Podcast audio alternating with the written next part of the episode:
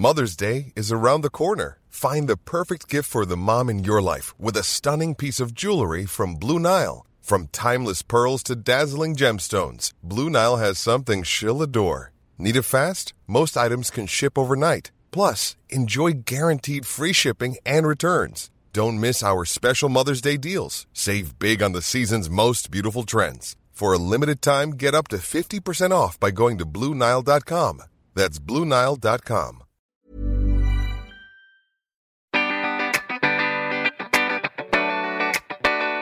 What's the first thing we remember when we think of grade school history class? The first thing I remember being taught was about how we were under Spanish rule for 300 years. Okay, but what happened for all the thousands of years before the Spanish came? Prior to Spanish colonization, these islands were already populated by communities that were trading with other empires in the region. Tons of different nations and tribes with all of their own art, writing, and even their own science and engineering. And today, we're going to take a look at those stories and learn a bit more about what came before the Philippines. There are roughly 7,107 islands in our archipelago and dozens of dialects and languages, so we can't go too deeply into each pre colonial culture. But we did want to focus on something that pretty much united us our boats. Welcome to What's Up, Araling Panlipunan Rebooted. I'm Siege Tantenko, history nerd. And I'm Sab Schnabel, a historian and a comedian who has worked for Carlos Celdran, the National Museum of the Philippines, and the Guggenheim in Venice. The legacy of today's topic is not only seen in our connection to the sea, it's also the cornerstone of our society. We'll be talking about the balangay, a word that evolved into barangay. Because we like them. That's right.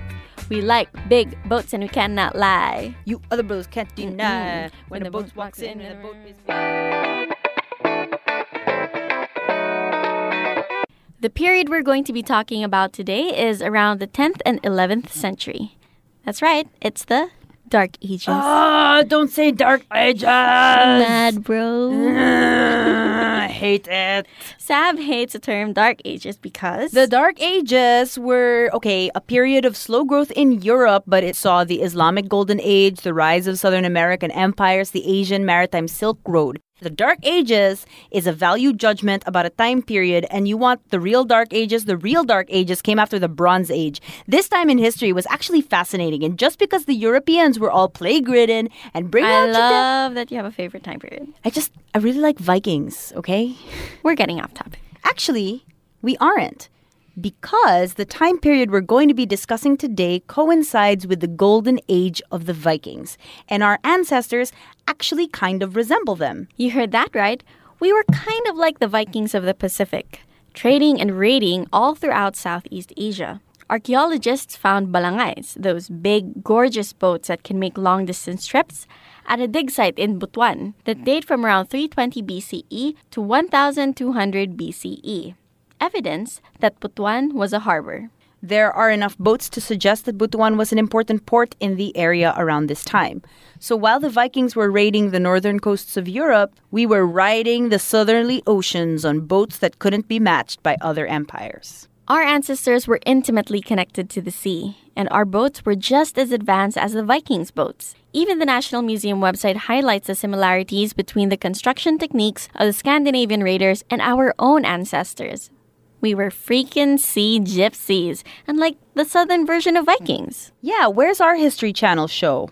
So, for most people, the 10th and 11th century conjures the dark, I mean, the Middle Ages. Thank you. But while Western history slowed down, our own ancestors were part of a flourishing maritime trading based economy.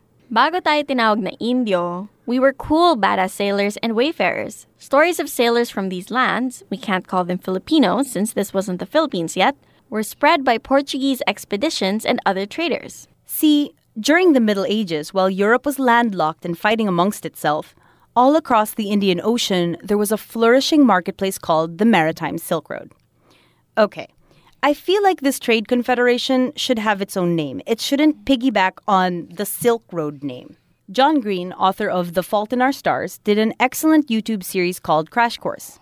In the episode on the Indian Ocean trade, he goes over this network and calls it the Monsoon Marketplace because of the regular and predictable monsoon winds. And I like that name better. So do I. The monsoon marketplace flourished from roughly the 1100s to the 1500s, which is several centuries before the European age of exploration really heated up. Long before the Spanish and the Portuguese showed up, the people in this region were trading silk, ivory, and spices. This is what I keep saying. This time can't be the Dark Ages just because Europe was all crusading in plague. Empires were flourishing here in the tropics. Our explorers were braving the storms of the Pacific. We were awesome sea gypsies. Which brings us to our topic today the boats that allowed us to start our own age of exploration, hundreds of years before our European cousins did.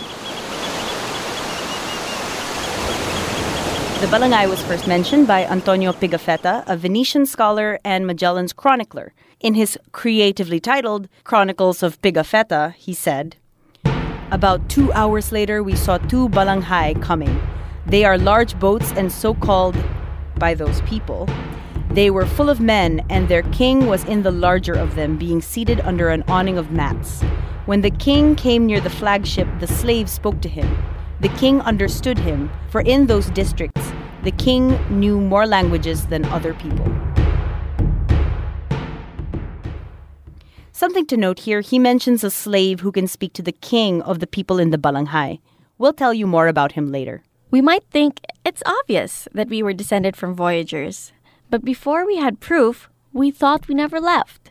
Kung sa Moana, tayo yung nasa simula ng movie. nag enjoy lang tayo ng buko juice, pero pala, we were voyagers! Look at some older maps of the monsoon marketplace, they depict mostly connections through Malaysia and Indonesia. But the presence of these boats in this quantity in Butuan tell us that it was a much better connected trading post than we initially thought. In 2013, archaeologists in the Libertad dig site unearthed what they have been calling the mother boat. It's much larger than the balangays that have previously been excavated. Anong ibig sabihin nito? It suggests that our voyages were more coordinated and more organized. Historian Arnold M. Azurin told GMA News back in 2018, quote, Butuan Seaport had long-time trade links with Champa and Guangdong, China. You can retrace the importance of the newly discovered boat by utilizing it as an archaeological key to the period when Butuan was a busy link to the Pan-Asian cultural and commercial intercourse. There's also been record of officials from Butuan petitioning the Chinese for better trade terms. Hindi lang tayo involved, palaban pa. But here's the frustrating thing about the story. As recently as 2017, the mother boat is still mysterious. The archaeologists who work on the boat face a lot of obstacles. The boat is submerged on private property, which makes it difficult to excavate. And even if they do, they can't preserve it. So they have decided to keep most of the artifacts submerged for now.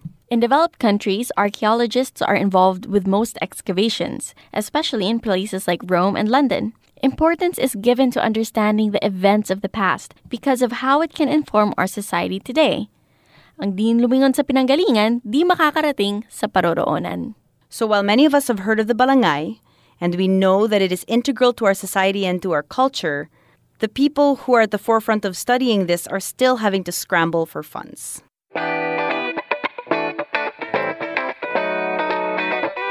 We often talk about ancient Filipinos like they were part of the Stone Age, Bronze Age, or one of the ages that seem primitive compared to Europe. But at the time that they were still living in huts, we already had boats that could make long voyages across the seas, the same seas we still travel today. Hey Sab, doesn't all this talk of our ancestors getting on their boats to see the world make you want to do the same? Well, maybe not the part about having to brave the elements on a wooden boat, but I do miss being able to learn as I travel. You know, visiting museums, walking tours, all of that. Yeah, it might be a while before we get to see where history happened, but at least we have the internet to create those experiences. That's right. With speeds of up to 1000 Mbps from PLDT Home's Fiber Plus plan, I can take virtual tours of museums. Exploring is way more fun when you have the strongest connection. And we can do all the research we need for this podcast and do it better without having to leave our rooms. Plus, no more buffering when we watch period documentaries together. Or our favorite show on Netflix, The crown! Exactly. If you want to get better access to learning resources, visit pldthome.com slash fiberplus to learn more. That's F-I-B-R-P-L-U-S. And now, back to the episode. In 2017, a group of Pinoy set out on an epic journey to see if our ancestors could voyage as far as we thought. Kaya ng Pinoy, a group you must have heard about as the group who went on an expedition to Mount Everest, built three balangay boats to trace the voyage of Sultan Paduka Batara, a Muslim ruler of Sulu province who left in 1417 for a tribute mission to the Ming dynasty to seek a preferential trade agreement. They sailed from Manila to China in April 2018 and arrived five days later in the port of Xiamen. An impressive feat considering that the boats were all made of wood and did not have any advanced navigation systems. Former Environment Undersecretary Arturo Valdez, the leader of the expedition, said that the voyage demonstrated how ancient civilizations in Southeast Asia were brought closer to one another through these boats. Quote, these waters never divided us, they unified us. And this boat, as a replica of an ancient boat, is a symbol of that relationship. End quote.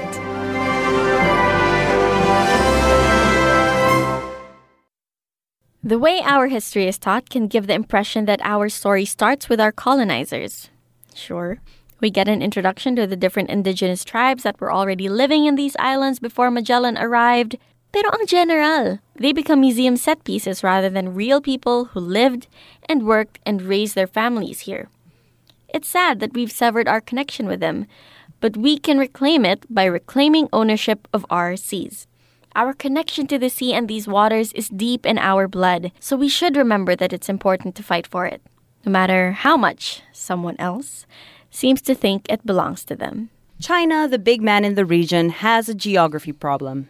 Their access to shipping lanes is hampered by all the Southeast Asian nations that surround them. One of the most contentious areas is the West Philippine Sea. It's the one you've been hearing about a lot in the news, despite being momentarily distracted by the drama of the world. But here's the thing China acknowledged that this area was not theirs. Ages ago, back before they were thirsty for that sweet, sweet import export action. And yet they try and use history as their precedent. Obviously, we're not weighing in on the controversy because the UN already did that. And they ruled in our favor. What we are trying to emphasize here is that our connection to our waters is a big deal that goes back generations. We need to fight for it, starting with calling it the West Philippine Sea. And not to be a downer or anything, but these days everyone is talking about pollution and how climate change disaster is fast approaching. Parts of Manila are below sea level. As a nation of islands, we are the most vulnerable to climate change, and yet we're also doing the least to deal with it. To quote a pre colonial cousin of ours, Every turn we take, every trail we track, every path we make, every road leads back. Sab, do you have to sing in every episode? Yes. To, the, place we know, even Scarborough, it is not Chinese. See the line where the sky meets the sea, it's not Chinese. And we all know where that line should go. Okay, but all you listeners don't go anywhere because next up we'll be talking about Magellan and how he may have stolen the mantle of first man to circumnavigate the globe from a brown slave named Enrique.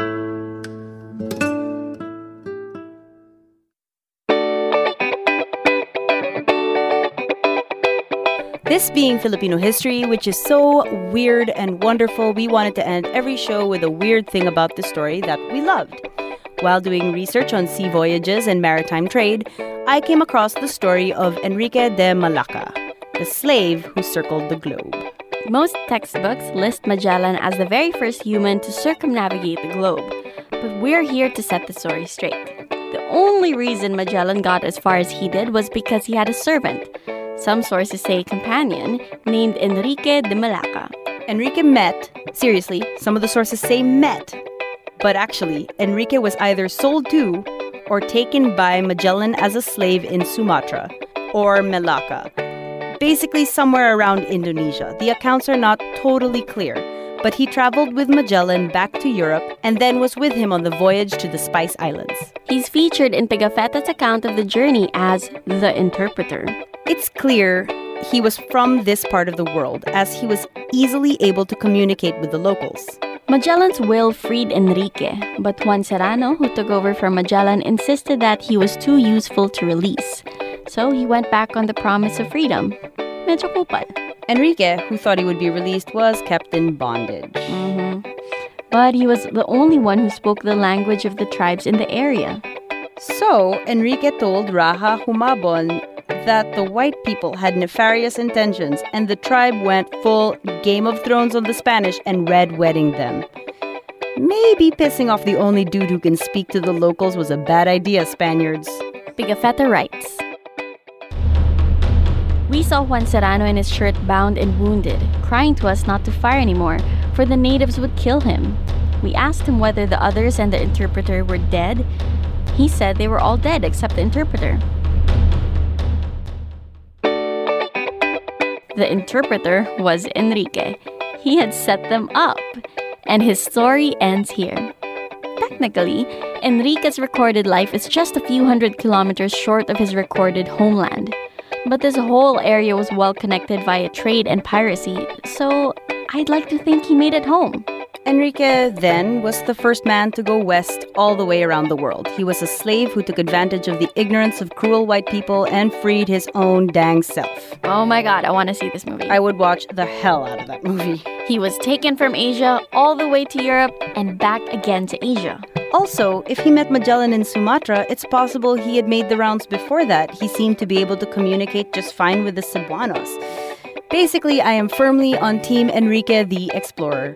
Let us know what you think on social media or write a movie and send it to us. I'm Sab Schnabel. And I'm Siege Tantenko. Class dismissed. We've got more episodes coming your way. Subscribe to Puma Podcast or search for What's Up, Araling Panlipunan Rebooted on Spotify, Anchor, Apple Podcasts, Stitcher, or wherever you listen. Join the discussion and check out our favorite history memes. Follow us on Twitter at History Rebooted and on Facebook.com slash History Rebooted and on Instagram at history.rebooted. I'm on social media at Siege the Day. And I'm Sab Schnabel on Twitter. That's S C H N A B E L. It means beak in German.